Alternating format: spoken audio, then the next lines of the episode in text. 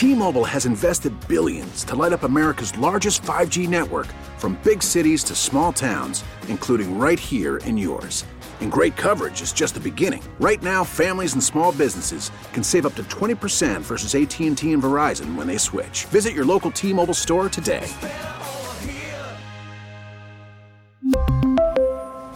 Plan savings with 3 lines of T-Mobile Essentials versus comparable available plans. Plan features and taxes and fees may vary. This episode is brought to you by Progressive Insurance. Whether you love true crime or comedy, celebrity interviews or news, you call the shots on what's in your podcast queue. And guess what? Now you can call them on your auto insurance too with the Name Your Price tool from Progressive. It works just the way it sounds. You tell Progressive how much you want to pay for car insurance, and they'll show you coverage options that fit your budget. Get your quote today at progressive.com to join the over 28 million drivers who trust Progressive. Progressive Casualty Insurance Company and Affiliates. Price and coverage match limited by state law.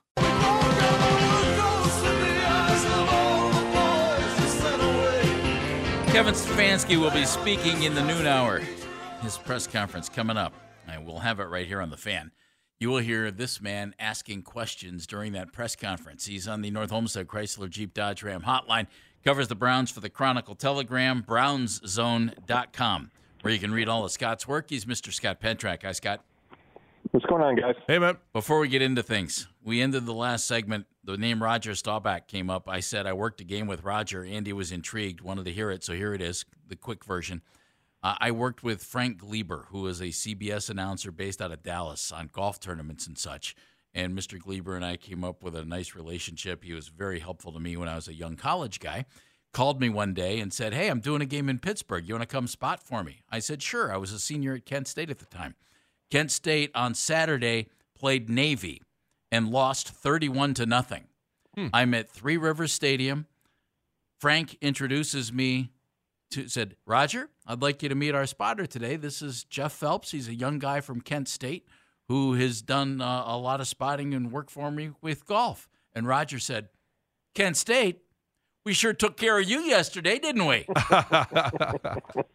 and that was my brush with greatness. And you said, I don't play. I just watch. There and it call. goes. Uh, the reason his name came up, one of our callers said, the only guy I can think of who had two years off was that guy who played in Dallas. And I said, who was like in Vietnam? And yes, it was Roger Staubach. And Deshaun Watson didn't look good yesterday. Your impressions were what? Yeah, obviously didn't look good. There's no doubt about that. I was surprised at how I guess bad his performance was. Um, the throws into the dirt. I just felt like everything looked a little slow to me when I was watching him. The decision making, when he had a little pressure in his face, he didn't look comfortable. Um, everything seemed more deliberate, even his throwing motion. You know, and I know it's only practice, and when we're watching practice, it's only individual drills, right? So there's not even any defense. But the ball was flying out of his hand last week, like a ton of zip, quick motion easy release. And I didn't see any of that on Sunday. And I think it just goes back to the rust, the fact that it's really difficult to play in this league. I don't care what defense you're going against. Um, the speed is just unbelievable. And if you're not used to it, it shows up in a bunch of ways. And, and I think it really showed up with Watson in numerous ways. He just didn't look like the guy that you're used to seeing if you flash back a couple of years to how he played with the Texans. Um, I, I'm still kind of uh, like digesting everything from yesterday, Scott. And I'm just, you know, I'm not blown. I, I, I think I would have been blown away if he would have looked really, really good yesterday. That would have been the ultimate surprise. And the way he played yesterday, I, I'm not going to lie, I didn't. I, kind of expected that. And so to have the other team or the other two sides of the ball be able to pick him up, I thought was great. And then I started thinking, man, where's that been all year? Why couldn't we have the defense? Right. You know, and is is that as much a byproduct of just playing Houston, or is that the defense truly like, hey, we're going to step it up and we're going to do whatever it takes to help this guy out? Well, I mean, it's hard to tell because I think the fact that it was Houston skews everything.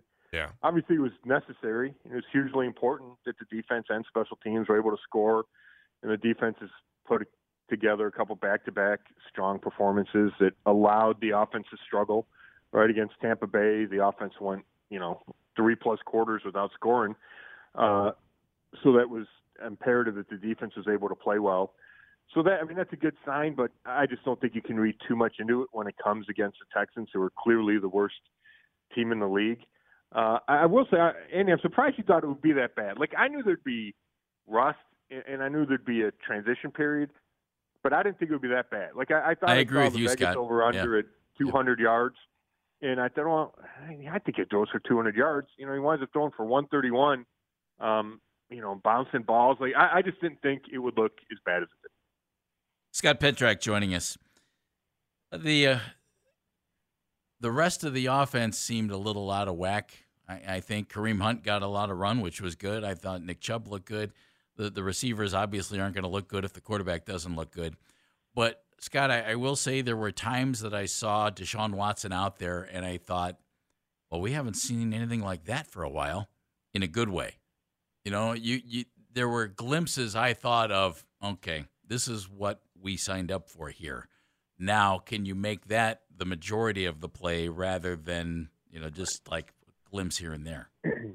Yeah, there were a couple of them. You know, he I think there's a play. It might even be on, been on that first drive where he avoids a sack. You know, and it's like, man, I've seen him do that before. You know, he really ducks low and Yeah.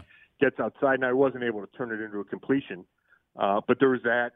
There was, you know, just the the run threat. You know, they, he had that one run that they called back most of it because of a holding, but where he gets outside the pocket, you could see, you know, even the RPO action, right? The the bootleg action where man, he might be able to keep that and turn the corner. You saw evidence of that, but there wasn't the results that you'd expect that you've seen so many times in Houston. But yeah, I mean, you see that, Jeff, and I, I don't think I mean the guy's 27, right? I don't think there's any real reason to not expect him to get back to that level, assuming from a mental, psychological standpoint, he's able to leave all the off the field stuff behind, right? And that he's able to focus on football.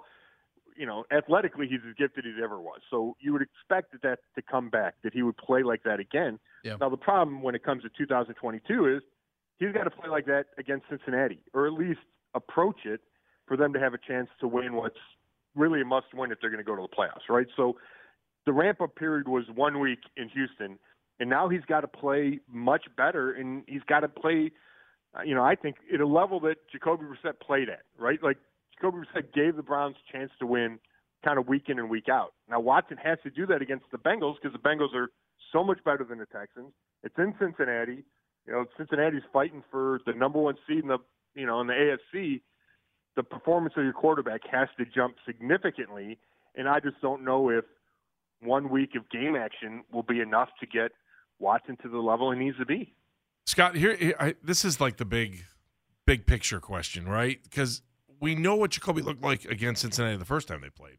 We know what the team looked like the first time they played against Cincinnati, and you're never out of it until they tell you you're done, till you're eliminated. And I like I listened to a lot of phone calls yesterday, and I was just talking to people, and they're like, "Man, dude, would we have a better chance against Cincinnati with Jacoby, or would we have a better chance with Deshaun?" And and and really, what what are we talking about here for the rest of the season? Are we concerned about the guy who's going to be our quarterback for a long time? Are you playing for now? And I, I it's a really weird position that I, I don't really know that. I mean, other than when you know you're tanking, but we're in a weird spot, aren't we? I, like, how do you perceive this? Yeah, I think it's certainly weird, and um, you know, I, it never really crossed my mind that they wouldn't stick with Watson. I mean, you know, they committed to him as their guy. They're paying him a ton of money. They traded all those picks. Like, you play him, and Right.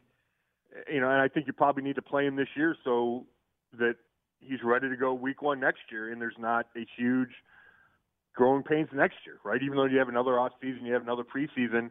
It's still he hasn't played. You know, he has only played X number of regular season games. So I think these last six weeks are important from that standpoint, and I don't think it'd be a great message if you you know go back and forth with your quarterbacks. And I even think that playing Watson the last six games probably gives you the best chance to run the table, given that he's got more potential than Jacoby Brissett. But it's a fair question and a fair argument or discussion to have whether or not Jacoby Brissett would give the Browns a better chance to win in Cincinnati. And if you just look at Watson yesterday, you'd say obviously it's Jacoby Brissett, but I think there is a feeling that Watson will be better, right? He can't Yeah. be worse, so he will be better. The question is, how much better will he be? and can he approach the level that Jacoby Brissett played at? And I think that's you know I, I don't think that's crazy to think he could approach that, but it would need to be a significant leap because he was nowhere near that against Houston. Scott Petrak joining us, brownszone.com, where you can read all of Scott's work. Am I allowed to think, okay, the defense did a really nice job, rather than think, okay, the defense was playing the Houston Texans? Yeah, you can think the first one. I, I think you kind of have to acknowledge it. You don't have to say it, Jeff, but you have to acknowledge that it was against the Texans, right? And I think they're the 32nd ranked offense. Yeah. And, you know, Allen didn't look like he belonged on a field at quarterback. Uh, but, you know, the defense is playing hard. You had it's the first time the Browns have had their entire secondary at full strength for a long time. And it looks pretty good when you have those three corners, you know, Newsome and Ward and Emerson, and then you know, John Johnson third makes a play to start the game, and he was a little lucky, but he was still there and made the play. Grant Delpit makes a play on the goal line, you know, and it's not perfect, right?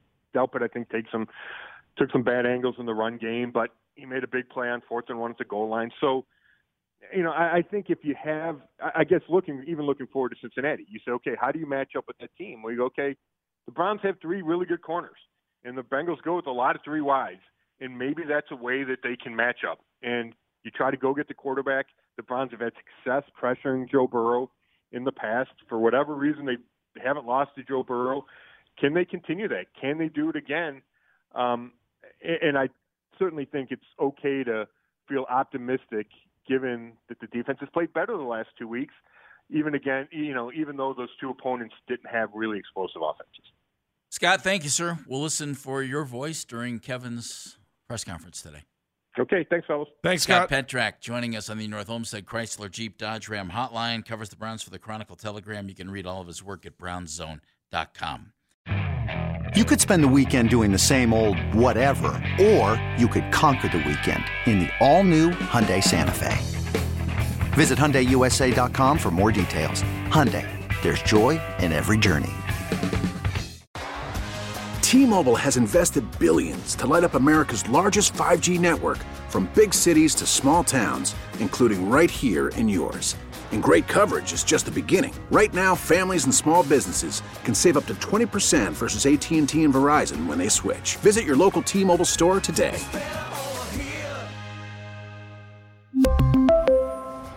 Plan savings with three lines of T Mobile Essentials versus comparable available plans. Plan features and taxes and fees may vary.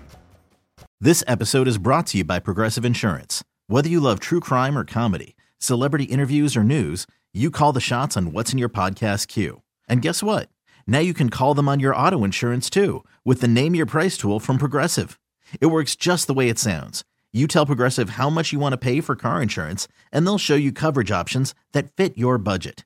Get your quote today at progressive.com to join the over 28 million drivers who trust Progressive. Progressive Casualty Insurance Company and Affiliates. Price and coverage match limited by state law.